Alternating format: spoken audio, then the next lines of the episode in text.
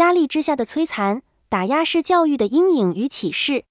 在现代社会，越来越多的家长在教育孩子时采用了所谓的打压式教育，把大量的批评和否定当作激励孩子不断进步和锻炼孩子抗压能力的手段。然而，这种教育方式往往会给孩子带来无法磨灭的心理阴影，让他们变得自卑、脆弱和缺乏安全感。本文将通过实例剖析打压式教育的危害，从而引导家长们重新审视自己的教育方式。首先，我们来看一个实例。小明是一个十岁的男孩，他的父母总是对他苛求，要求他在学习、运动等各方面都要做到最好。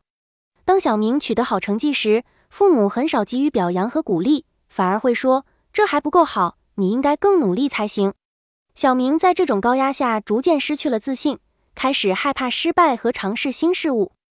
在这个例子中，小明的父母的打压式教育让他失去了自信心和成就感。这种情绪可能会伴随他的成长，影响他未来的学习、工作和人际交往。他可能在成年后仍会因为缺乏安全感而在各种挑战面前退缩。其次，打压式教育可能导致孩子与家长之间的隔阂。当孩子在成长过程中总是面临严厉的批评和要求时，他们可能会把家庭看作一个充满压力和挑战的环境，而非一个可以安心成长和倾诉的港湾。这会让孩子逐渐与家长疏远，甚至可能导致他们在青春期产生叛逆心理。再者，打压式教育很难培养出具有创新精神和独立思考能力的孩子，因为在这种教育方式下，孩子很容易过度依赖父母的评价和期望，而忽视了自己的兴趣和潜能。长此以往，孩子可能会变得越来越难以独立解决问题，缺乏创造力和批判性思考。综上所述，打压式教育有多可怕？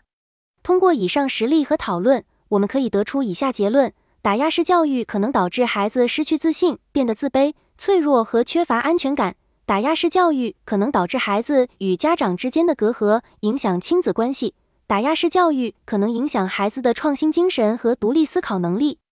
因此，家长们应该意识到打压式教育的危害，寻找更加积极、健康的教育方式。如表扬和鼓励孩子的优点和努力，关注孩子的兴趣和潜能，以及培养孩子的独立思考和创新能力。